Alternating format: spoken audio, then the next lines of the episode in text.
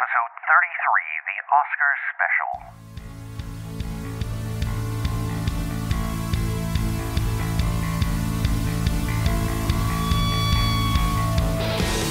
Welcome to Sequel Quest, the podcast that dares to imagine sequels to your favorite films and movie franchises. Take a journey into the realm of cinematic possibilities with your hosts, Adam, Jeff, Justin, and Jeremy. Let the adventure begin now. And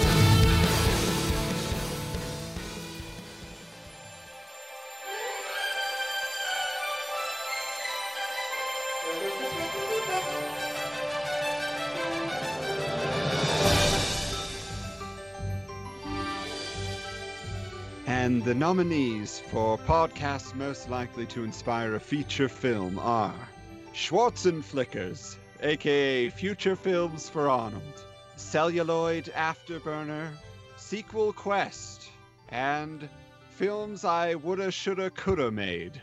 And the winner is. Congratulations, Sequel Quest! Adam Pope, Jeff Campbell Smith, and Jeremy Hubbard, producer. Oh, wow. I, I really thought Schwartz and Flickers was going to get this. You guys are amazing. Uh, I didn't have anything prepared. Well, uh, just like to thank the Academy for finally getting it right. uh, my co-host Jeff, Jeremy, Justin, we couldn't do it, you know, without the without the group here, and uh, of course Joe Piscopo. You were there from the beginning, man. You're a rock. All right. Uh, love and peace to the universe. Thank you. There you have it. And welcome to this, the first annual Sequel Quest Oscars special, I guess. Sounds about right. I don't know what to call this technically. The Oscar-tacular? Excellent. Oh. So wait, before we begin, Adam, do you spend as much time on your preparing your intro as you do on your sequel? Is it a equal, even sort of a thing, or Uh, I'll be honest. The, the the stuff up top is always comes out a lot easier. I can spout nonsense. That I can do. I believe it. So it's a special night, and we have a special guest. Well, let's let's go around the horn. Tonight's layout and format is a little different than a normal show. It's going to be similar to say our X-Men show, the mashup show, or an upcoming spy show. But rather than teasing all these fun episodes, tonight we're talking Oscar nominated films. They're from across the board. We've got Best Picture, we've got some that were snubbed. Actually, I think mine even got snubbed from Best Picture. So, I mean, we'll just say they were either nominated or snubbed for Best Picture. But anyway, I digress. So, let's go around the horn. Who do I have here in the studio with me? Uh, it's me again, Colton. Hi, how you doing, y'all? Hey, from Sequel Chat, I know you, I know me too. Thank you.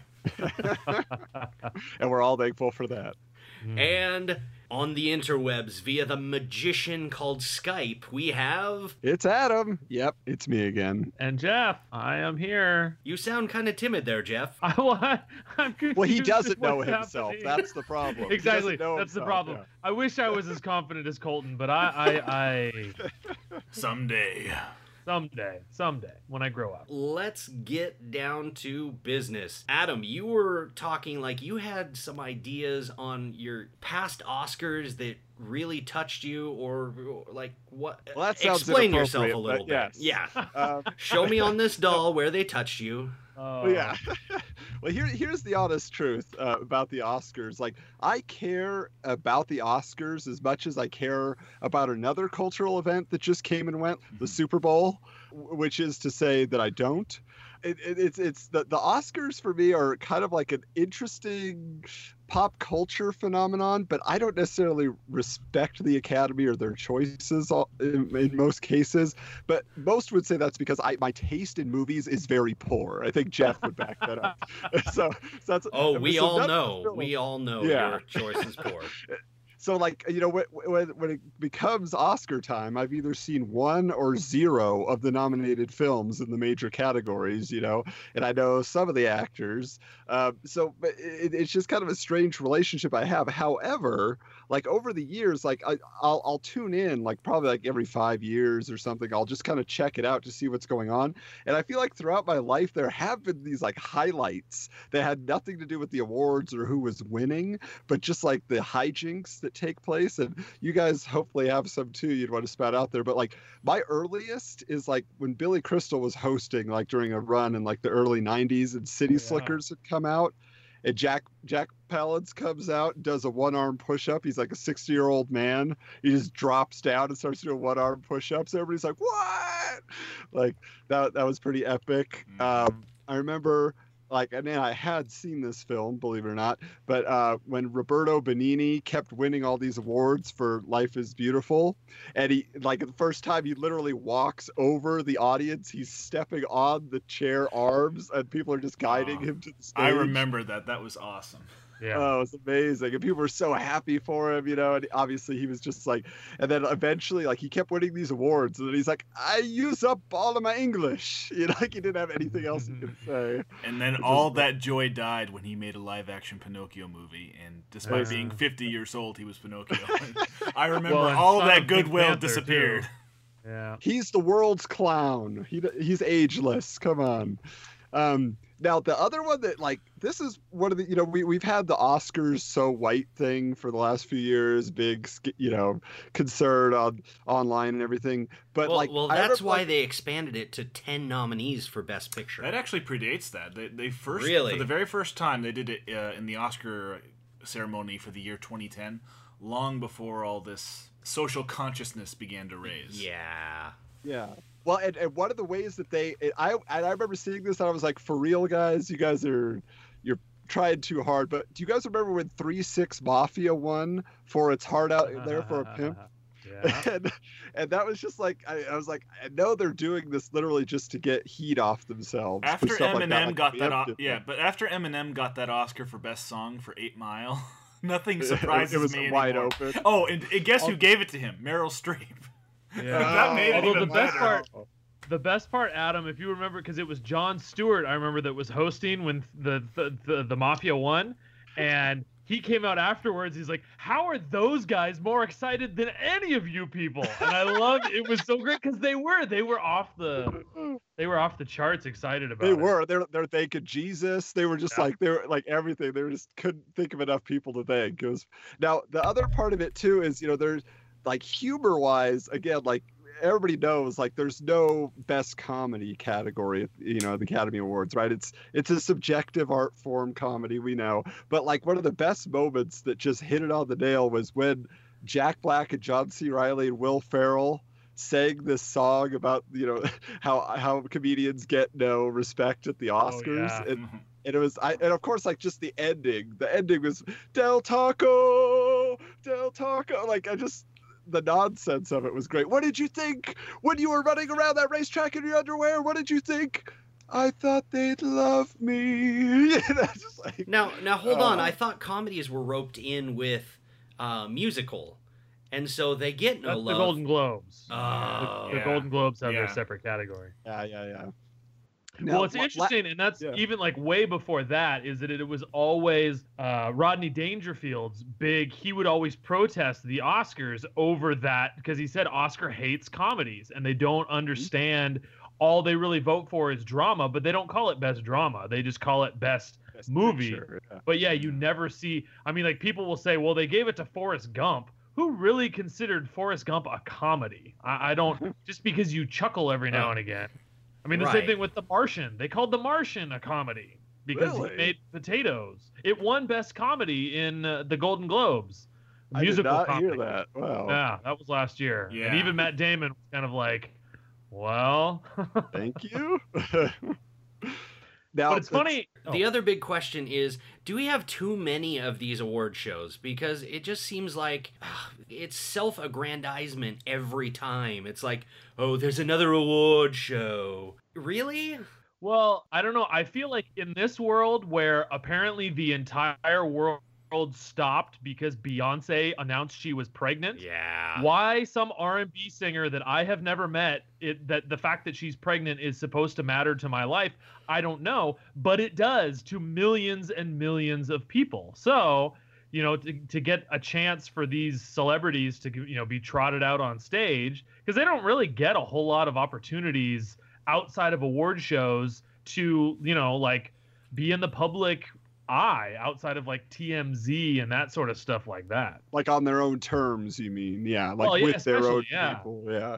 Yeah. Well, and I, I, I would think that the reason I uh, appreciate the fact that there's a lot of award shows is because the Golden Globes does make different choices. A lot of people see it as a lot of times a precursor. Oh, you can predict what the Oscars are going to be, but I feel like they're they take a lot more risks. I mean, Deadpool, right? I mean, it was you know with the Golden Globes. You know what I'm saying? So like they and you know even like simple stuff like the Kids Choice Awards or the MTV you know movie awards. Like again, they're gonna like they're going to reach out in different directions than the Academy Awards are. So I'm glad it's not just a one-stop shop.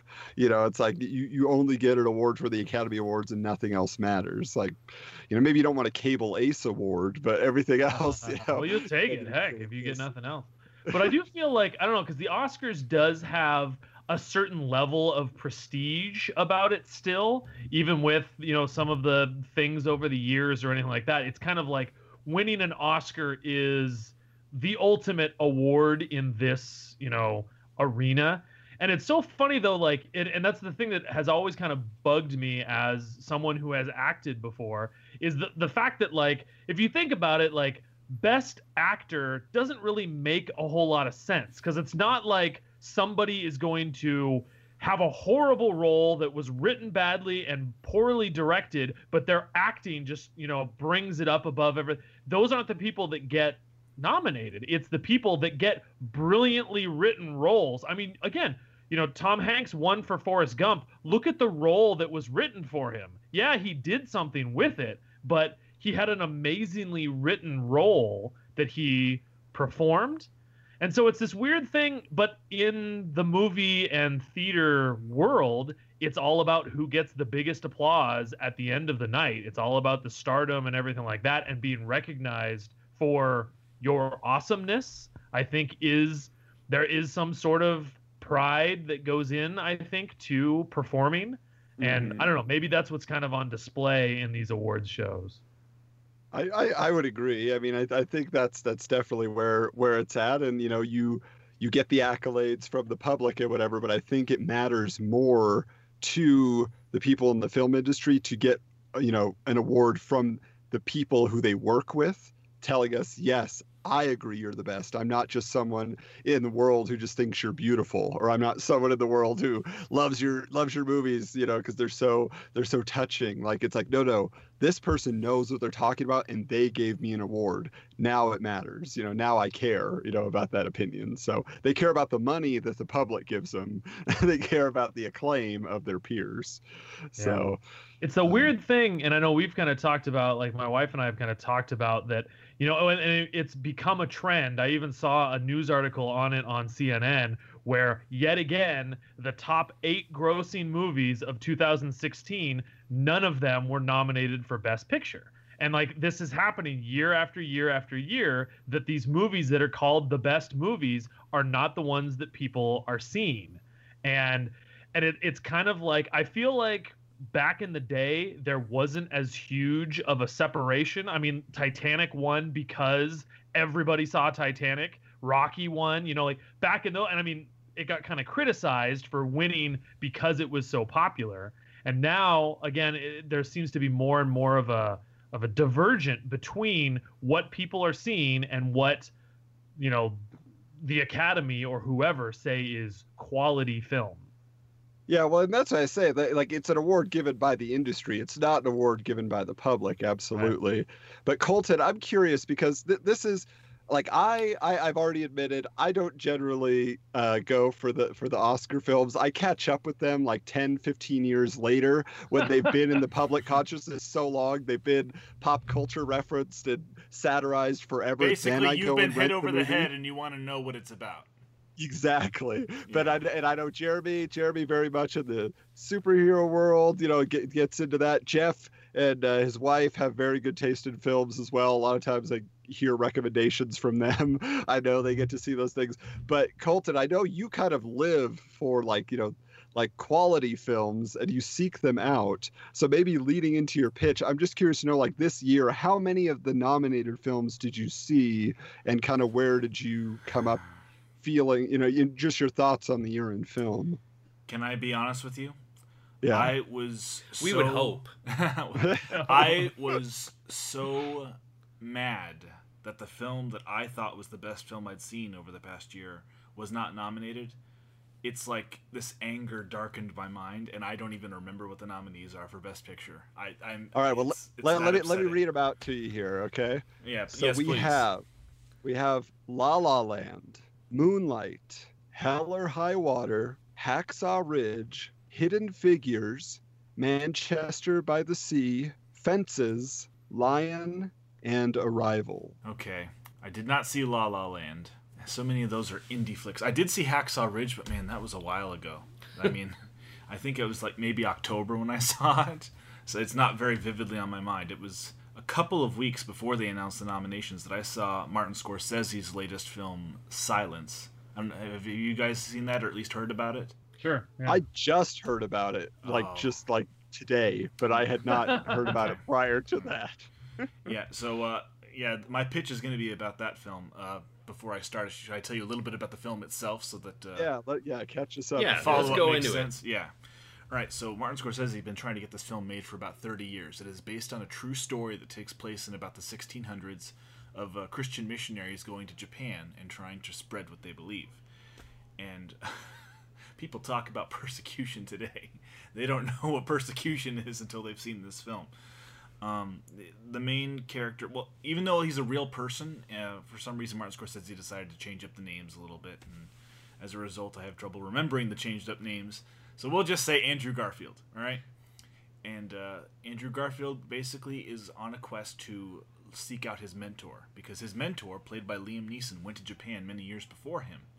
He was there a long time, and the persecutions began to flare up, and these whispers start coming out that uh, he had apostatized, that he had denounced his faith and had given up on Christianity, and this mentor just meant the entire world to him. And he's like, "There's no way that happened. No way. I have to go find out for myself." So he goes, and he takes a companion with him, and this companion is played by Adam Driver. And even though Adam Driver doesn't have a whole lot of screen time, boy, he's got way more range than just Kylo Ren. Let me tell you, he's just. Uh, gosh, I don't want to spoil it, but uh, Adam Driver, there's just this scene of him basically putting his life on the line for someone else, and it's just one of the most heartbreaking things I've ever seen. I don't want to give it away. You need to see the film for yourself. But anyways, this the whole film is his journey in uh, meeting people and people who've already converted. He's giving them their sacraments. Finally, there comes a point in which there was a guy who he apostatized, but he kept coming back, and it's almost a running joke throughout the film. This guy, at the worst possible moments, he'll apostatize again, and then he'll repent and come back again. And uh, in this film's narrative, ap- apostatizing isn't just simply renouncing with your lips. They take a picture of the Virgin Mary and Jesus and they force you to step on it as part of your apostasy. As a result, Andrew Garfield gets captured. Gosh, I thought I thought I knew about all the different types of torture that was possible to do. They there I was shown some new ones in this film and it's pretty ugly. Eventually, one day he does run into Liam Neeson, and it is indeed true Liam Neeson did apostatize and he gives this really long list of reasons for why he finally apostatized. Not just the pain and suffering he went through, but the pain and suffering his converts went through. Uh, he convinced himself that they were never even really converted to begin with. They just simply equated the Sun with Jesus Christ. And he keeps trying to get Andrew Garfield to apostatize, and he even does it to the point that he starts to enable some of the torture to happen. They line up a whole bunch of converts in front of him, and they start going through this torture routine on them and you know Andrew Garfield's saying, "Why are you making them suffer because of me?" And and Liam Neeson, he flat out tells him, "They've already apostatized ten times over, but we're going to keep making them suffer until you personally apostatize. Wow. And all throughout the film, he's just having these internal monologues of struggle, and he's just wondering, you know, and that's why the film is called Silence, because he just feels like he's praying and he's not getting any answers to all these horrors that he's watching around him. And then finally, not me not meaning to make a pun, but it's true, silence happens. Complete silence. He can't hear their suffering. He can't hear the tormentors. He can't even hear himself breathe. He's just completely all years of silence, and all of a sudden, he hears the Lord's voice speaking to him, saying, "Please step on me, for the sake of all these people." It, it, you know, it was my choice to be who I am, so please just go ahead and step on me. And so he just, in slow motion, he just collapses into a pile of just sadness and weeping as he steps on the image, gives hmm. himself up. And throughout the rest of the film, it's like kind of an extended epilogue, not unlike Lord of the Rings, where it shows him living out the rest of his life, basically being a Buddhist, basically um, making sure that Christian imagery is never allowed into the country, basically being an instrument of their government, making sure Christianity doesn't function in their country anymore. And then finally, it shows him living to a ripe old age with a Japanese wife, and when he passes away, the time comes to put him up in his own little special casket and uh, basically give him a Jedi burial, setting it on fire. And at the, the final shot of the film is the camera going inside the casket, going into his hands, and zooming in. And deep in his hands, you can see a little crucifix that he never gave up. And that's the final shot of the film. And I was just like, wow, you know, that's power. So when the Oscars come around and they say, oh, a little technical nomination for this film, I'm just like, you've lost your credibility, Academy. I'm well, and it sounds like this was a, a very religious and intense year for Andrew Garfield because I know that Hacksaw Ridge has also, you know, Mhm. the the kind of a Christian theme and element to it, where he's struggling to, you know, go along with the, you know, the situation that he's in, and so I think that yeah, that's maybe they just had to choose one or the other. They're like, look, we love Andrew Garfield this year but here's this one, and we want to give Mel Gibson a, a, a you know a line back into the industry. I wonder if they're just trying to. I don't know why they would Mel want to do that. That doesn't seem like, oh, poor Mel Gibson. I don't think thought no one know. ever. They might have their reasons. Hollywood politics. Okay, so now that sounds. Th- this is another thing I was saying about this year is like so much of this stuff. It feels like there's a lot of like based on a true story, in in many respects. So how do you how did you then propose to continue this story? I'm I'm very curious, Colton. Well, it'd be nice to meet another person who worked in the monastery that Andrew Garfield's character worked in. Somebody who was inspired by him, somebody who trained under him, even if it wasn't in an official capacity, just simply a colleague who looked up to him. And he goes on a similar journey where he goes and tries to find out what happened to Andrew Garfield. And on this journey, he meets people who, because you have to understand, uh, around the time that Andrew Garfield was captured, just the persecutions just escalated the tortures just got off the charts. I would like to see a person who goes and see sees how the faith is still surviving in the midst of all this escalation. Hearing rumors that uh, Andrew Garfield kept the faith, hearing rumors that he didn't keep the faith, and then finally, towards the end of his journey, he meets the guy's wife, and the wife, Andrew Garfield's wife, and she flat out tells him, you know, yeah, he did abandon the faith, and he he, he died a Buddhist, and he's ready to collapse in agony because he can't believe that the person that he looked up to fell apart for this. But he goes to visit the grave. He goes to visit where the the burnt casket is. And in his grief, he can't help but peek inside. But then he sees the little crucifix that was at the end of the first film, and that renews his hope. That was the basic gist of the the pitch that I hmm. wanted to do. Not the most thorough pitch in the world, but I just wanted a journey that kind of mirrored that Yeah. but ended with them keeping their faith because well, them keeping their faith on the surface because they're inspired by somebody who is at least able to keep their faith underneath. Yeah, very interesting. No, I mean it sounds like that's very much in the vein of that of what you described. So it would yeah, it would fit in that that universe and that tone and that feeling. So wow, yeah. Mm-hmm. But this this was a as most people listeners know this is this is a stretch for us. We're getting into our our dramatic side and getting into our you know kind of dipping into humanity with a lot of these pitches. So yeah, no, that was that was really interesting. We don't usually deal with humanity here. No, no, definitely rarely. not. Just fart jokes. It's exactly fart jokes, bug people. You know, that's mud how we wrestling, roll. whatever, Oh, what jeez, have you. mud wrestling. That's what was missing this year from the nominees. Maybe I would have seen more films. I, I bet know. you would have. Yeah, the mud wrestling category. Uh, speaking of which, um, no, uh, I, but I, I was just going to say one of the things as we jump into the next pitch here, I think it's so interesting because, uh, so Colton, you didn't see La La Land. Anybody here see La La Land? No. Uh, my wife did, but I did not. Okay, because that just it's, that is the film that I've heard the most about, like prior to the Oscars, like just on all the podcasts that I listen to that are like Hollywood actors that have a podcast. They're always like, "Oh, did you see La La Land?" Like everybody brings it up all the time, and, and then it got a nomination. Like, and it's it is like the front runner to win. And I just think Well, it's it- so interesting. Like, it uh, did. Oh, I'm sorry. It crushed the Golden Globes. Like they took every, almost every Golden Globe they were nominated for. So yeah, that's why there's such a big buzz. Yeah, I mean, and that's I- maybe and not I- why, but that's connected. it's it's kind of one of those things where it's like you can see like yes hollywood people are going to relate to that story so of course they're going to vote for it. You know what i mean? It's like oh they're finally telling a story that makes sense. And yeah this is our struggle. It's fi- finally being represented you know like but in a fantastical way. Like that's I'm, I'm just so curious to like see how that goes over with all the other more intense films you know like you know that that will probably win and what what the reaction is going to be after the fact but anyway See, I, ju- would just- feel my impression with La La Land is that uh, I don't know. I get more of the sense that it's it's a musical in an era where musicals are not done as much anymore. Mm-hmm. And to do a musical starring Ryan Gosling and starring Emma Stone is just kind of like what a musical, and John Legend too. Um, And it's so- not animated. Exactly. It's Right. animated and and I mean like the last big musical was probably Chicago and Chicago won best picture, which even that was kind of crazy for a musical to win back then, so Although I, I for me personally, I don't think La La Land will win because I think it's the curse of the Golden Globes because however many years ago, 15 years ago, whatever, the Golden Globes loved Evita, and Evita crushed the Golden Globes, and Antonio Banderas and Madonna and everybody was just crushing, and then it didn't even get nominated for Best Picture. So I have a feeling, yeah, Oscar's going to be like, yeah, musicals, I don't know.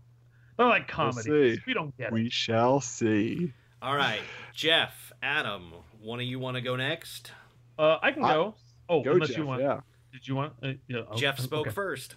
I did speak first. Okay, so I chose to do uh, fences, um, which I do want to preface because for those of you that are unfamiliar with fences, uh, fences is actually a uh, Pulitzer Prize winning play that uh, the revival was actually starring on Broadway. Uh, um, Denzel Washington and Viola Davis, and then they turned it into a, a film. So I do want to kind of caveat that because writing a sequel to a Pulitzer Prize winning play is kind of a bold maneuver. So I, I want to do it with all due humility. Um, but just to kind of give you a, a rundown of guess of what Fences is all about. Again, it's a, it's based on the uh, a 1989 play that won the Pulitzer Prize and then won the Tony for Best Play. It's about uh, Denzel Washington's character that he uh, is a uh, 50 uh, 50 something year old garbage man who lives in um, kind of like the the backside of we we don't actually know, but it's actually Pittsburgh. He was a big time. This is in like the 50s, and this he was a big time uh, Negro Leagues. One of I'm forgetting what it's called. uh-huh. Anyway, baseball player, and he was like a really big player. But then by the time Jackie Robinson broke the color barrier, he was too old, and so he never made it. So he kind of has a chip on his shoulder, and um, it kind of follows him and his family, and we really get the idea that he believes very strongly that his job what his job as a man and as a husband and as a father is that he's he's supposed to protect his family and provide for his family and that's his job and his role. And so the reason it's called fences is that he's building this fence during the entire movie and the fence we kind of piece together that it kind of represents him trying to protect his family and but then we later kind of figure that um, well he ends up revealing that he on the side has had an affair with the woman who is now pregnant. And the reason he did that is because he was so focused on protecting and providing for his family that he never cared for himself and blah blah blah. And so he tries to justify it. But then the mistress ends up dying in childbirth. So then he brings the baby home and asks his wife if she would raise the baby which she agrees to do because she says the baby is innocent of your sins. But basically like I'll take the baby but you're you're done so he continues to live there but he's you know their relationship is dead and uh, and then their son wants to join the football team, but clearly, or not join the football team. He's being recruited into college, and he clearly, like, like uh, Denzel's character, clearly like has the the remnants of I wasn't treated fair, so therefore, like, you won't be treated fair either. And so he doesn't let him be on the football team or anything like that. So finally, they end up having this big conflict. The the son Corey he ends up leaving and moving out, joining the Marine Corps, uh, and then years later, um, after Denzel has died, he comes back. The son comes back and like doesn't want to go to his father's funeral, but his mom is trying to tell him that look, like you are your dad's son, and like some of the things that you know we pass on, this is just who you are, and you need to embrace that, and blah blah blah. And so there's a lot of other things that kind of go on along the way. Again, it is a play, so there's no action that takes place at any point. It's all just kind of the the dialogue and the drama of everything that kind of goes on. But um, that's kind of the gist. Uh, it's very reminiscent for me. It was very reminiscent of. Um, uh, for those of you in, in high school that might have read uh, The Death of a Salesman, uh, or even Adam, like if you remember Lost in Yonkers and the kind of that whole idea of like cousin or what was your name, Uncle Louie, and about his identity and how he found his identity in his persona and everything like that. Very, a lot of those themes kind of come out. Um, with obviously the the overtone that um, you know this is a black family in a black neighborhood dealing with uh, black issues as well. So all that being said, my sequel uh, I didn't have a brilliant name. The only name I could come up with was Fenced In, but I didn't want it to sound too cheesy, so that was kind of the closest I came. so anyway, mine would take place 15 years after uh, the story in Fences, and Corey um, has the son has now finished his, his his service in the the Marine Corps and has moved back into his family's home to take care of his mom because his mom would be about 75 or 80 at that point. And so he moves back in and he has a uh, um, I mean this takes place before the, the sh- movie would actually begin, but uh, we figure it out that he had moved into his family home, take care of his mom. Uh, he starts like I would think like maybe a repair business or like something salesy, repair-y, kind of lower middle class kind of an idea. Um, and he's living in uh, living in the the home. He's got a family, wife, kids, things like that and kind of a an undertone throughout the entire film i would see would be that fence that his dad built is still there but now it's 22 years old and so it's kind of fallen apart. And so kind of one of the the themes that i would want to see in the movie would corey would be kind of constantly trying to mend and repair that fence. He was always he'd always be working on that fence um, to keep it going um, Corey, uh, his personality is that he doesn't talk much, not like in a weird sense, but just like he's not very conversational. So he doesn't talk much to his children. He doesn't talk much to his wife. That's caused problems both in his parenting and in his being a, a, a husband. Uh, even in his business, he doesn't. Um, you know, interact terribly well with the customers. He ends up getting pushed around so that people come in and they complain about, you know, like you didn't repair this properly and he ends up kind of like oh i'm sorry i'm sorry and like bending over backwards and so his business is failing. Yeah his relationship with his kids is, is not going well because of that as well. Um, along the lines again same sort of a thing with the original whereas the original because it was based on a play it was much more dialogue based so there's not going to be a lot of action. Um, some scenarios that i would see coming up would be at one point probably towards the end, um, his mother would be in ailing health, and um, at one point, probably again, probably towards the end of the movie, I would see her dying and him dealing with that. One thing from the original film was that their uncle Gabriel, so it was her, her his father's dad, was uh, injured in World War II, and so he he kept hallucinating and thinking that the devil was trying to chase him and things like that. Uh, I thought that would be one of the themes that the mom, before she dies, brings up is that Gabriel is in the hospital now that he's about 80 years old, but Corey really doesn't care about his uncle. And then the the big kind of climax that I would see would there be, and I don't know how. I mean, again, since this is 15 years later, so this would be in like the 70s. So I don't know. Again, this movie, this the original movie wasn't terribly about race per se. There was a racial overtone, and I mean, again, it was a black family. The primary struggle wasn't with race, so I don't think that the sequel should be either. But I still see the climax as being the wife gets assaulted. So I don't know if that has to be a race thing. Maybe it's better if it's not. But the wife gets assaulted, and Corey doesn't react to that. And that, not so Mm. much the assault, but the fact that he doesn't spring to comfort her, he doesn't spring to protect her, he doesn't do anything along those lines. That's what brings up the conflict between him and his wife and his kids, and everything kind of comes to a head. And we find out again with the allegory of the fence all along is the fact that Corey is still living in the shadow of his father. He hated everything about his father, so he's trying so hard to not be his father that in a reverse sort of way, he's become just the same sort of a thing where he's going through the motions without that connection, just like his father was.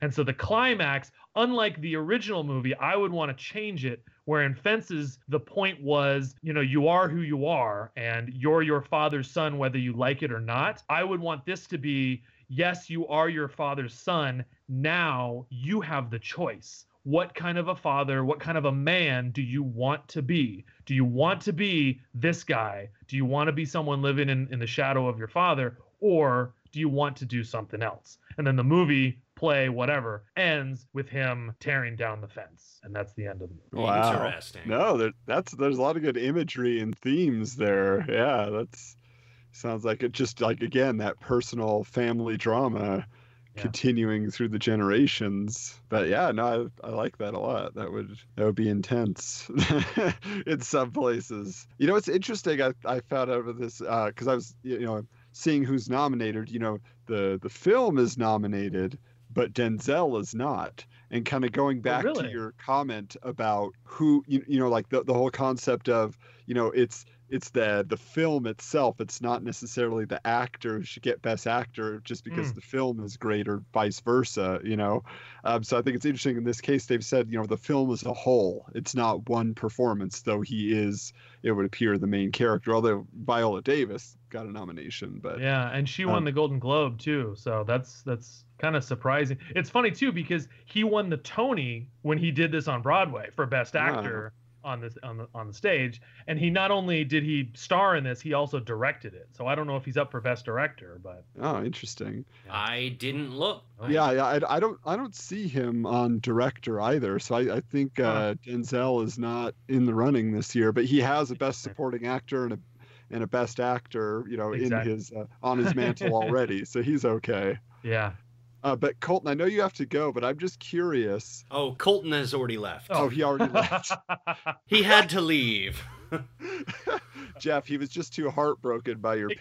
He- exactly. He's I was going to ask him who he was rooting for, despite the fact that his choice was snubbed. But we'll get to that another time. Uh, all right. Well, I think I'll jump in then here. All right, take over, Adam. I kind of want to go last. We'll bookend this with snubs, but both of yours are up for Best Picture, I believe. Okay, that is true.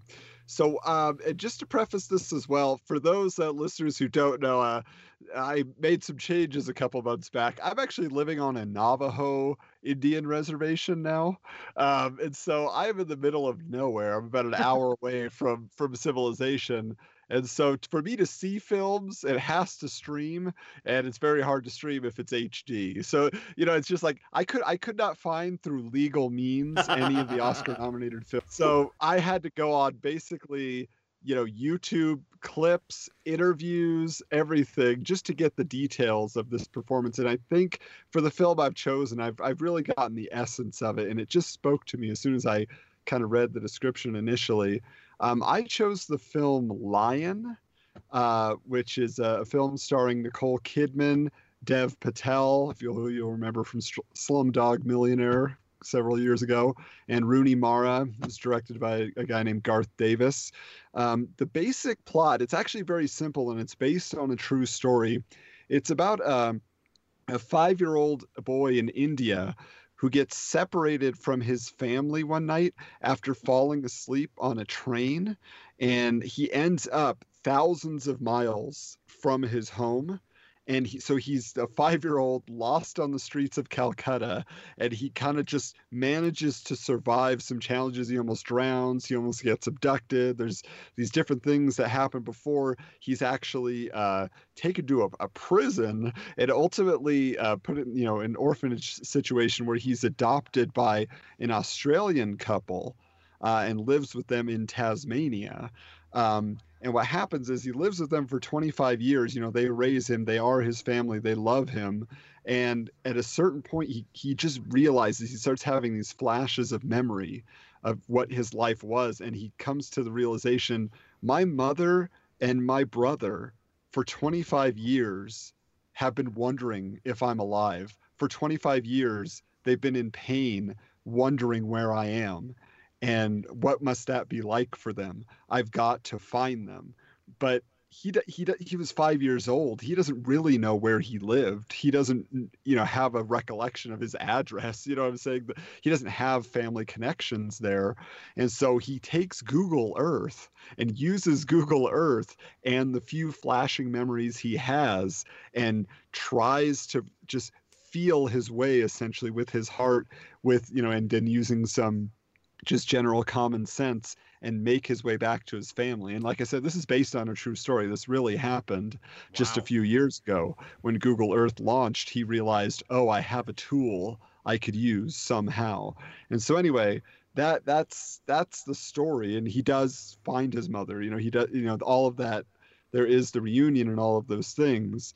Um, so it's it's a pretty touching tale. But you realize it's it's kind of that whole concept of well i have this family that loved me that took care of me and now I, and i have my birth family and kind of where are my loyalties and where's the heartbreak and where's the you know the kind of the healing from finding them and all those things are in there. Um, so again, being based on a true story, it's one of those things. It's like, well, you're going to do a story about that guy's life again, you know, or are you going to do a prequel about his life before? something else interesting. Otherwise, yeah. How how interesting are you? You know, working wherever you work. Um, but no, my so my thought was the the themes that are there is really like the love between mothers and sons and kind of that that connection and what that can mean and what that can drive you to accomplish or what it can, you know, redemption, things of that nature. So I decided to take create a new f- story with similar themes in a you know different exotic setting, different uh, characters, but that I feel represents that that film universe in a way. So my film is called Lioness, and uh, it's about a Brazilian woman named Nea who is the proud mother of a 12 year old son. He's just her world. His name is Danilo. And, uh, but they both, in secret, they live in fear of her abusive and unfaithful husband named Paulo, who uh, he married Nea when she was just a naive young 18 year old orphan had just been released from the foster care system in rio de janeiro just found a beautiful girl he felt he could, you know, pull into his world and be in control of. Um, so one night, Nea intervenes. Uh, Paulo comes home drunk, just as violently, kind of taking out his frustrations of the day on their son. And in this kind of desperate struggle, she accidentally kills Paulo. And Nea is arrested and convicted of murder because her husband was a beloved public official. So in public, he's this wonderful human. At home, he's this monster. And of course, they see her as some sort of conniving, you know, person just wanted to take over, get his money, whatever it was. So now she's convicted and in that struggle in that time, you know, obviously Danilo is uh, in transit supposed to be put into a foster home, but he's heard the horror stories from his mother of growing up as a child and a teenager as a ward of the state and all the things she went through. So he takes off and he disappears. And then it flashes forward, and now it's five years later, and uh, Nea obviously has been worrying about her son and trying to get re- you know released from prison so she is released on appeal finally and as she's out there with n- nothing essentially um, she's begins to search for her son in this dense metropolis of Rio de Janeiro, where, where there's 6.4 million people, um, and so the search takes Nea on this journey, kind of of self-discovery, because she's reliving her own tragic experiences of, as an orphan on the streets in these you know dangerous favelas of Rio. And now she's back in that world again and so she's using social media to try to find her son to track him and she manages to do so with the help of a childhood friend of hers that was kind of a street smart kid that she hung around with named Wanderlei. And so Nea begins to uncover this sad truth about her son and the life he's now living. He's kind of this right hand man of this pimp and human trafficker uh, guy who once is actually the person who was holding Nea captive and tried to force her into a life of this underage prostitution. And she managed to escape, you know, and that's where she ended up in the, the foster care system and all of that. But when he is found, when when uh, she finds her son. She finds Danilo's very just very bitter and, and brainwashed by by this lifestyle, and he doesn't want to leave this position of power that he has, you know, in kind of this criminal underworld that he's so entrenched in. So now she finds herself in the middle of this fight for freedom for herself because now she's in this kind of world where you know uh, she's a beautiful woman. There's kind of people after her they know her her tale and and she's trying to stay there to get her son out who doesn't want to leave. And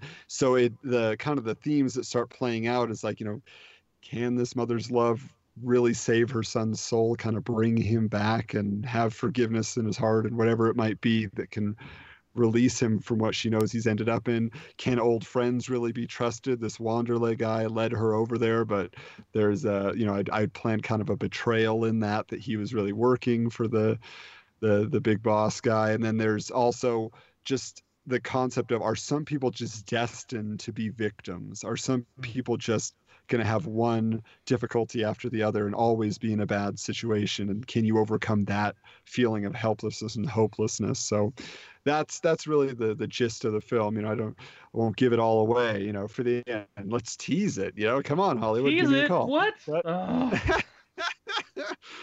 but no, but you know, so it's it's one of it's one of those things. I just felt like it's more about you know, there's the plot, the things that happen, but but it, it's more about uh, just kind of the essence of that of that relationship and what can be done. So sorry to leave you hanging. Oh, Oh, man. Don't tease us with true stories Oh, like yeah. this. Truly false alternative It's stories. false. Alternative truth. Uh, but that is the one thing that I did, you know, I should throw out there is that, as is evident from what we're seeing here, is that Oscar loves a good, like, heartwarming story. I don't think Oscar really likes the end where you just kind of go, and no, you're stuck in a life of horror for the rest of your lifetime. hmm Well, that's that's kind of you know my thought. I'll I'll reveal a little bit about it. You know, as far as like the ending, I just my my thought is that um, you know there there probably would be a sacrifice made on one side of it. So it's not the happiest of endings, but there's a resolution and release from the hatred and from all those things for one of the characters you know? So there would be some some type of happy ending and kind of a growth and a progression of that character but um, I still feel like you know, yes, they like a happy ending, but at the same time, if you give an actress and an actor, you know, someone re- something really deep to deal with, it may not get Best Picture because of the resolution, Sure. but the performance itself may may you know elicit a Best Actress or Best Supporting Actor or whatever it might be, you know, nomination. So Right. And even if not, I mean, like a heartwarming story that doesn't take any sacrifice to get to is kind of like, what's the point, you know? exactly. So now, what what Adam you were saying like for the original in the original movie, what, what why was it called Lion? What was that all about?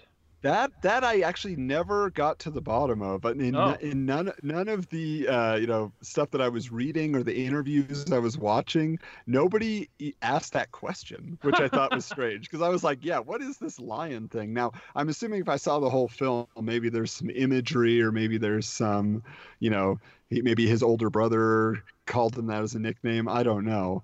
Hmm. Um, but yeah, it's it was one of those things where I was just like, huh, yeah, I, I'm getting no explanation on Lion. Right. That's probably one of the fragmented memories that he has. That that's all he has to go off Oh, of. that would make sense. So why would Yeah. yours be called Lioness then? What's the Uh, connection? but more about the ferocity of a mother. Nice. You know, because okay. you would see, yeah, and like, and uh, uh, uh, the human soul like struggling to survive. Like I said, because you see her life as a child, there's a lot of flashbacks, and then there's this pursuit to find her cub. You know, if you want to get into all the metaphors. I like that. No, that's good. Hmm. Okay, I have mine. Bring us home, brother. All right, so my choice is Passengers. I don't know if either of you saw this one. Adam, I'm betting not. Well, my wife desperately wants to, but I but I have not. No, I'm I'm Oh, very well, curious. don't I don't like- know what it's about. You don't like Jennifer Lawrence though, and Yeah, she's one but- of only two people in the movie. So I don't dislike her as much as I dislike someone like Katherine Heigl.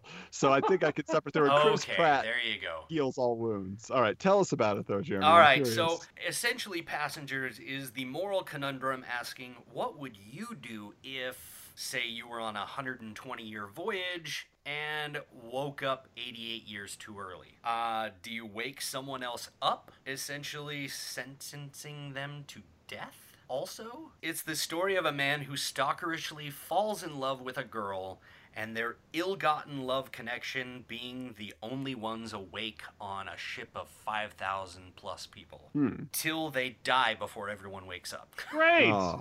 Oh. So it's it's kind of got a lackluster ending. It, it's a good watch through because I mean, granted, knowing the whole plot beforehand, I was like, okay, now how are they going to rope me into this? How are they going to hook me? What's the emotion? I, I mean, the whole thing is like Chris Pratt, Jim, as his character is called, he's awake and nobody else is awake.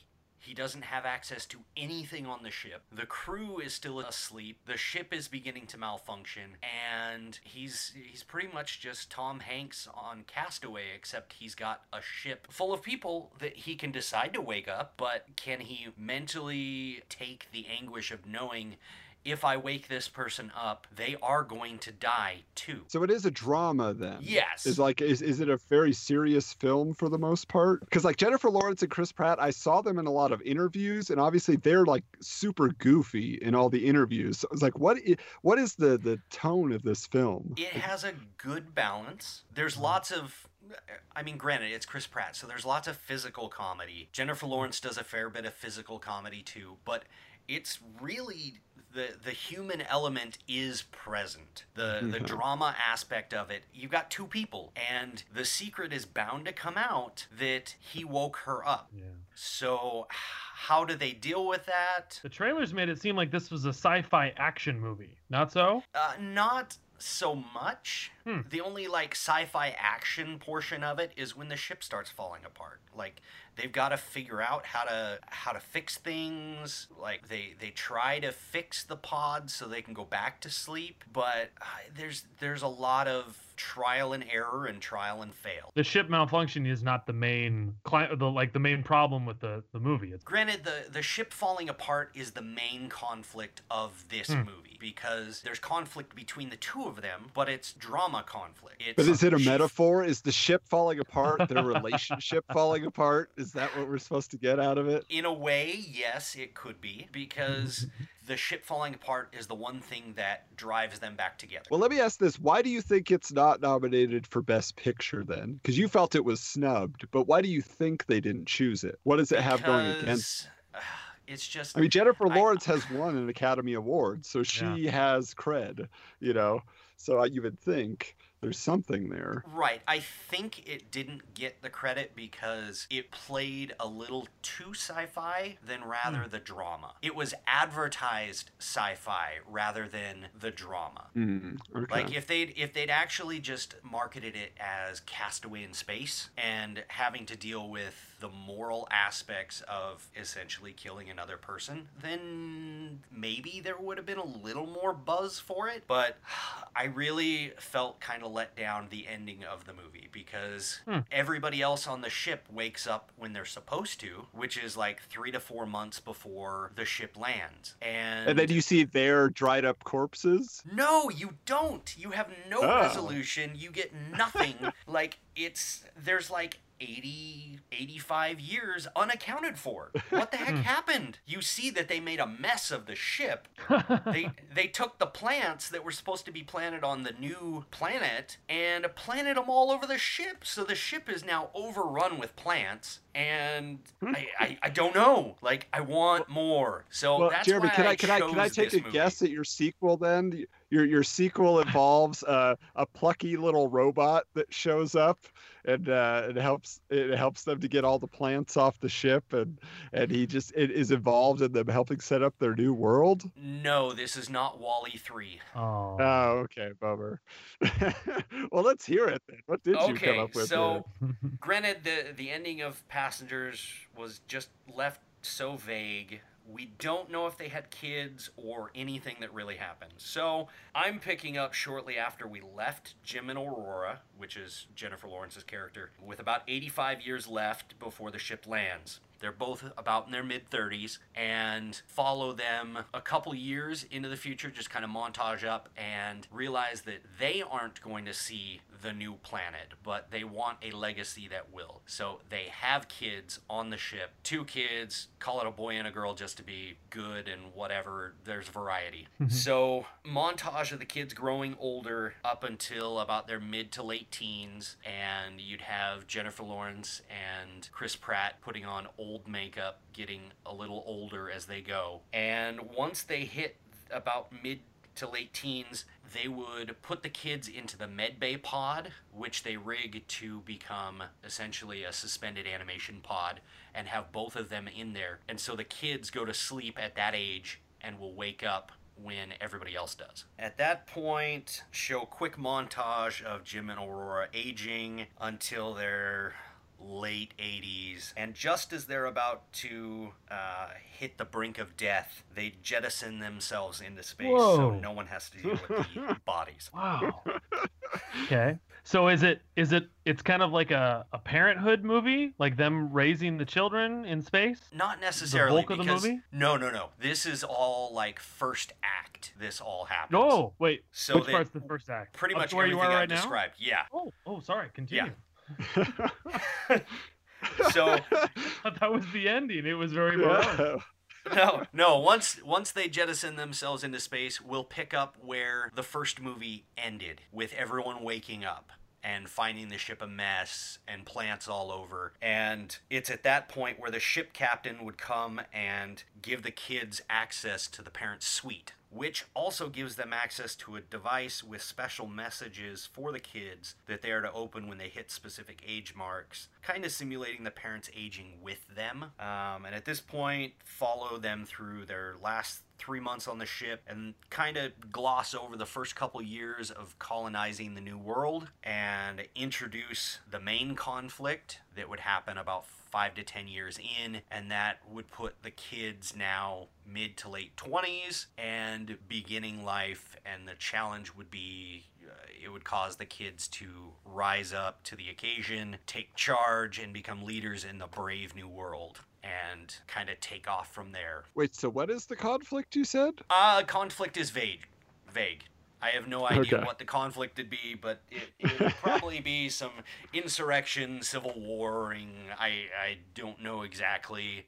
Well, so- so that was my question. Did you, did you feel it would be like, but would it would it be a a drama like in the vein of Pastors, where it's like, but the brother and sister are having relationship, you know, trouble, like and and like jealous of each other, or something like that? Or are they going to be on opposite sides? It would kind it- of be, I guess, growing pains in the fact that they don't they don't have the parents there to to lean on, and they'd have to grow up real fast on their own. And Okay. I, I hadn't conceptualized the specific conflict and how they would play into it. Mhm. Maybe have them on opposite sides of it. teased throughout that they had different points of view on things, Yeah. but they were raised by the same two people with no other influence. So I don't see that as a huge division in thinking between them, but Mhm. maybe it's kind of open to interpretation and if we can get a director to play it, then we can write it how we want it. Yeah. Well, I, this is what I would think would be very interesting with this film is that if if Passengers becomes like a cult classic film, so like 30 years from now, Jennifer Lawrence and Chris Pratt, you know, are so far along in their careers, and then they get called back to revisit this film, so that instead of old age makeup, they're playing it with the real age. You know, like that would be very interesting, like a Boyhood type thing. You know, it's like the sequel that you were expecting. You know happening in real time. I think that'd be pretty cool. Like do it Maybe. that way. But have them Except play the the, one old guy- age makeup and then be the young versions or the older versions of their kids on the new world. Okay. So Mm, so they play oh. themselves. They play them. They play their kids on green screen now, and then they film their old their old person versions later. Wow, that's commitment. That You would be definitely, I know. You need to get Linklater then in that case. Yeah. to- he's the only one with that kind of durability. Oh, that's cool though. Yeah, because I think, and I'll, I'll just say, like, this is like the, like I said, uh, Kristen loves Chris Pratt, so she really wanted to see Passengers. The other one she wanted to see is Hidden Figures, which is another based on a true story film, you know, about the space program and the African American scientist women, mathematicians, I think that Right. that actually were able to figure out things that nobody else could and made it possible. Like, so like th- those are kind of the ones that I'm looking forward to checking out. Were there any on your radar that you're maybe gonna try to see before before the Oscars happen or sometime thereafter? I don't have any that are on my radar as of right now. Well, well, the one we haven't mentioned is Arrival. Jeff, have you seen that? I haven't. Uh, I know it's funny when we first started talking about doing the show. Like that was my first thought is that of the nine that were nominated, I was kind of like, well, Arrival, that's going to be the cakewalk because it's kind of sci-fi-y. But I mean, it from the very moment it came out, it's been getting rave reviews, which kind of surprised me because it looked more, yeah, science fiction-y. And again, Oscar does not like science fiction, so Right, but the talk I've been hearing about that is that it boils down to I guess the drama is in communication, Right. which seems to be such a huge issue these days. I suppose. So yeah. That would be kind of what I would see as possibly sneaking in Dark Horse and winning Best Picture. Maybe That would be. It's Be funny because interesting. like Yeah. because I well and Adam you kind of brought up although you said you were never really into the Oscars but for me up until maybe our my senior year freshman year of college I was like the Oscars were like the law for me Well, not the law Mhm. like you have to watch it but it was like this dictates what a good movie is and if it's up there then it must be a good movie and then um uh came uh, uh, Truman Show, which I still believe Truman Show is the greatest film, film, film to be made in our generation, and it didn't even get nominated. And I remember at the time there was outrage among even among like directors and stuff like like Hollywood bigwigs that they said like, how can you not nominate something like this? So I lost a lot of respect for Oscar at that time. But then for me, the shocking thing was a couple of years ago when Crash won which Crash, for any of you that saw the movie Crash, Crash was very um it was not Edgy. subtle. Yes. Yeah. It was very like pointing the finger at the audience and going, "We want to talk about racism." And guess what? Every single one of you is racist. And like, oh my gosh, like Oscar hates that kind of stuff, but it won. And some people say it was because they were so scared of Brokeback Mountain. I don't know, but that did kind of break the rule book. So at this point, I have again, I don't think Oscar will like La La Land because it's, you know, musical, and I wouldn't think he'd like Arrival because it's sci-fi. But these days, who knows? You know, there could be some, you know, something in the works where they're like, let's let's shake it up, man. We shall see. We shall see.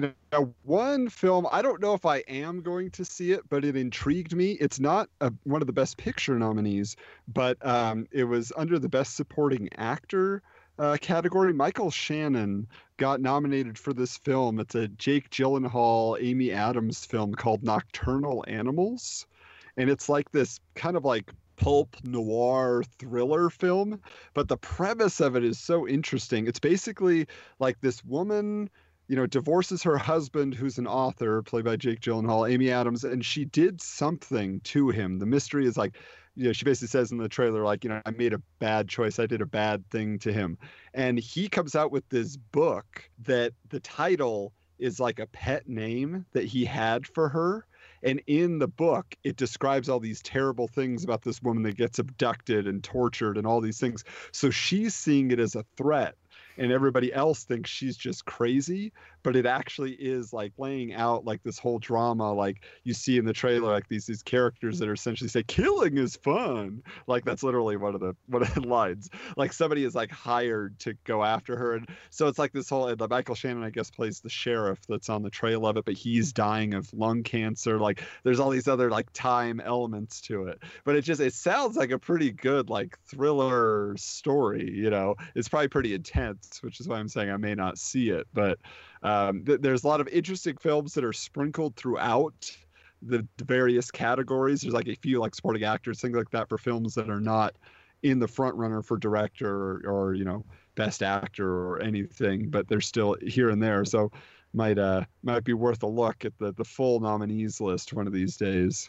including one- animated films. Yeah, one Adam right, that I I, was would gonna say. bring up animated. Yeah, Mhm. but I would say, Ad, well, I'm still shocked that Pixar. I don't know what the heck happened that Finding Dory didn't get nominated. I don't. I can't fathom that one.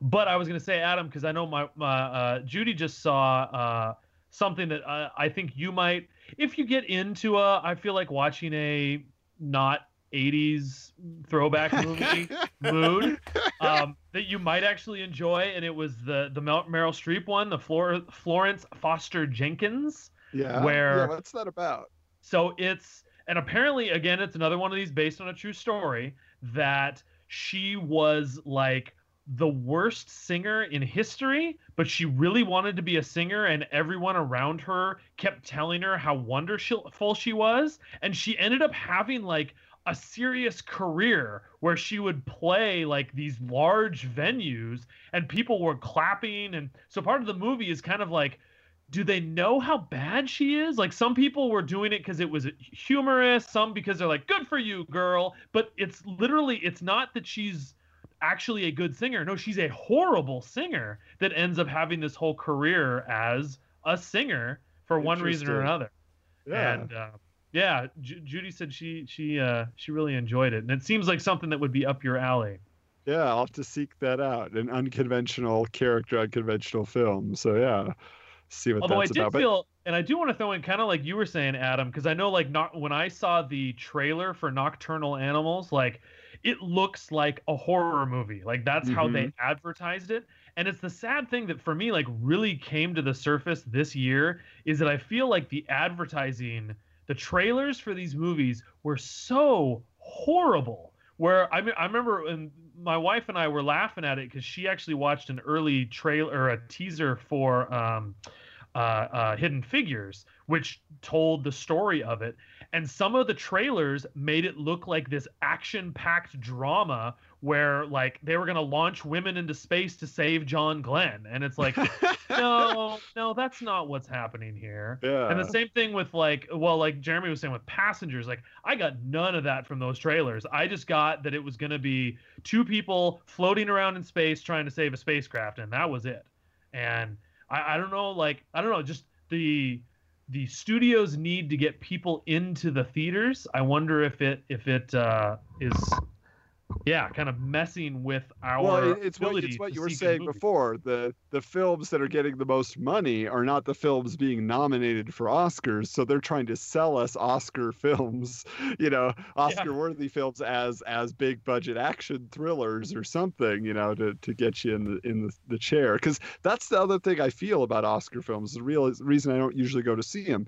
Yeah, you can enjoy all of these films in your home watch True. it. You know, I'm saying like a human drama film. You don't need the huge sound system. You don't need because you're not going to see a giant spaceship unless it's passengers. You know, but, Right. you know, Right. or or arrival in this case. You know, so Well, the other the other issue is a lot of these companies are advertising to what they think people want to see That's true. rather than advertising the film as it is, like marketing it as it is. Passengers should have been more drama based and centered around the moral conundrum that he had to sit there and debate and then how they got through it or if they did. And uh, instead they advertised the the space odyssey with the ship falling apart. Just yeah. Well, Well, and it's eh. interesting, which is funny. I mean, kind of the reason that we do this podcast is that we, you know, we see so many sequels and so many, you know,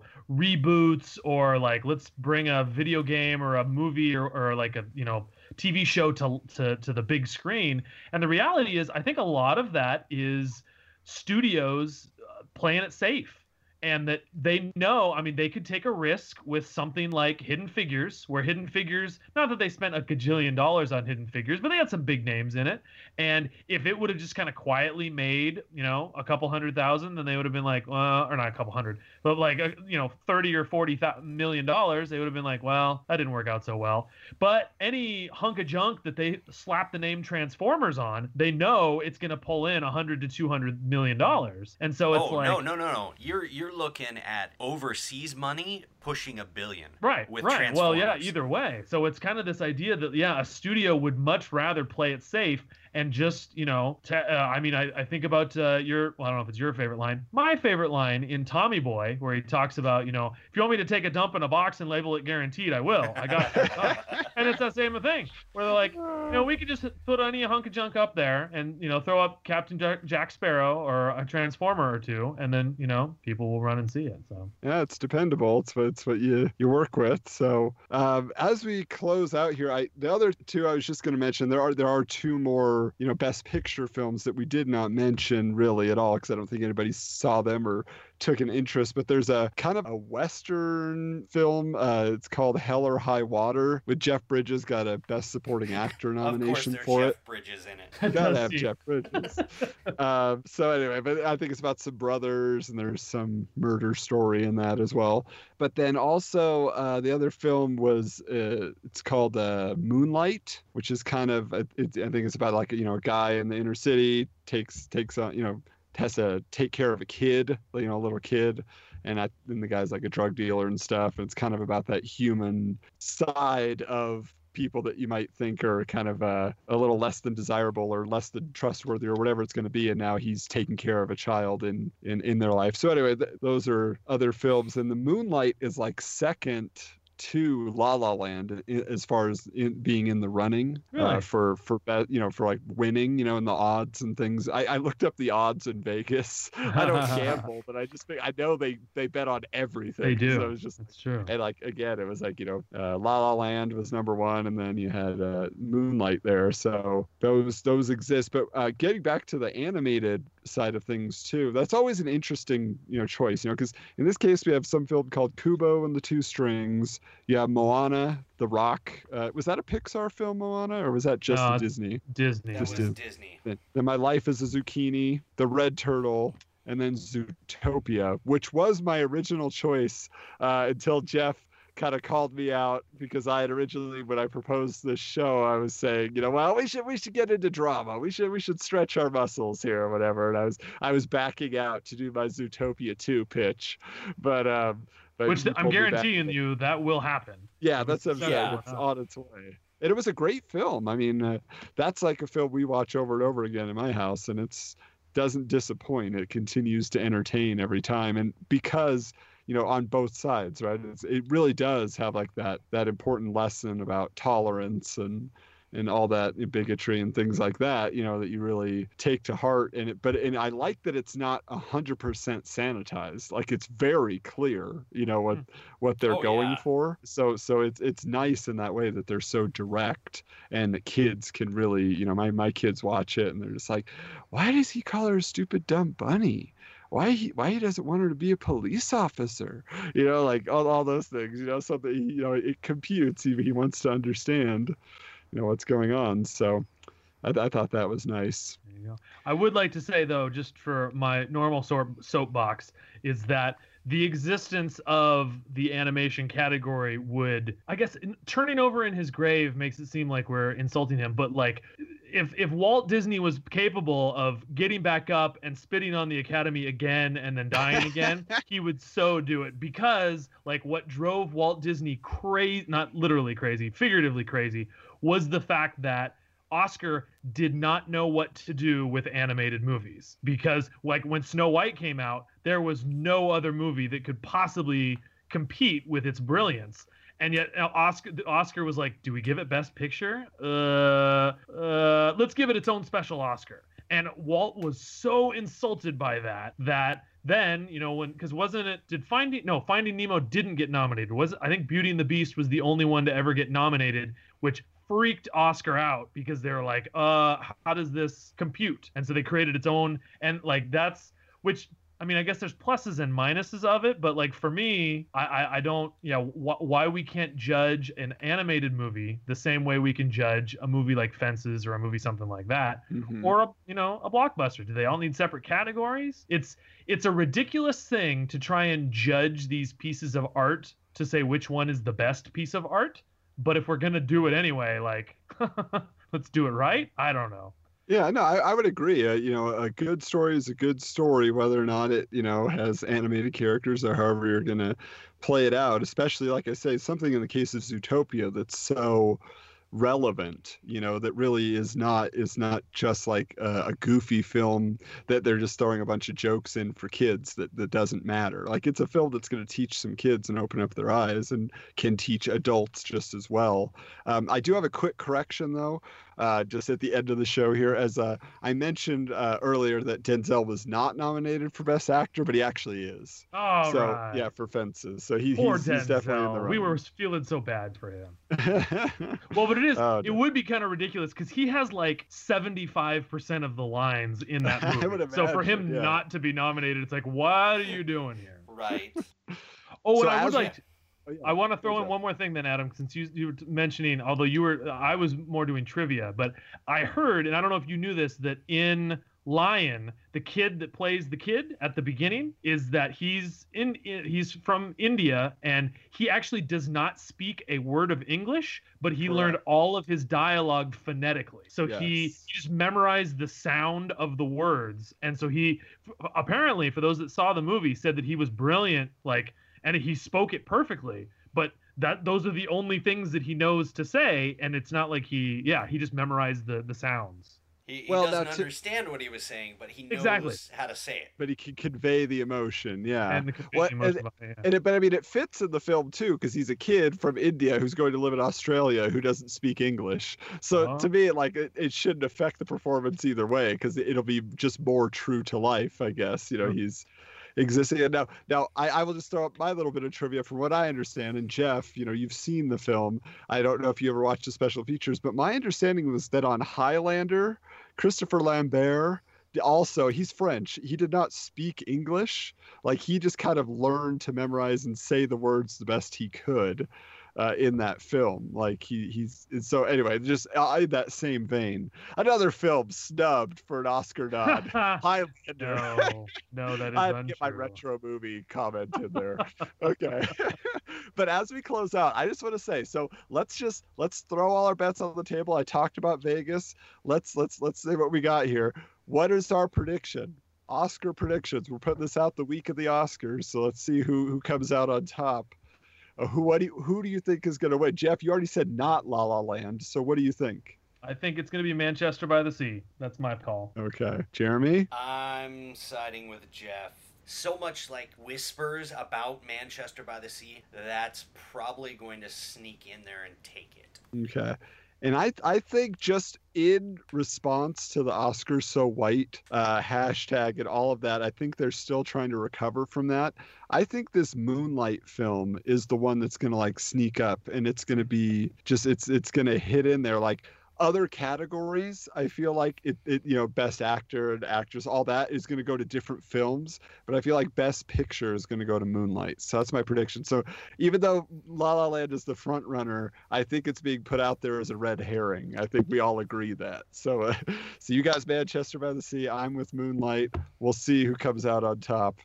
Uh, I so think we'll be able out to tell. My guess is we'll be able to tell as the show is going on if La La Land starts winning and winning and winning, then because that's what happened in the Golden Globes. All right. I want to thank the Academy and my wife and my family, and I just want to say. As all actors everywhere, we stand firm and we stand in the belief that one day every single person can have an opportunity to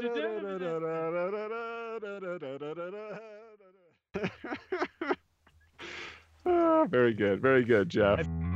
We hope you enjoyed this episode of Sequel Quest and invite you to join us next week for another discussion about a film that never was. Share your ideas with the Sequel Quest universe by visiting sequelquestpod.com, following us on Twitter at SQPod, on Facebook by searching Sequel Quest, or sending an email to sequelquestpod at gmail.com. Let the world know how much you enjoy the show by leaving a review and five star rating on iTunes. All films and characters discussed on Sequel Quest are the property of their respective studios and license holders. No copyright infringement is intended.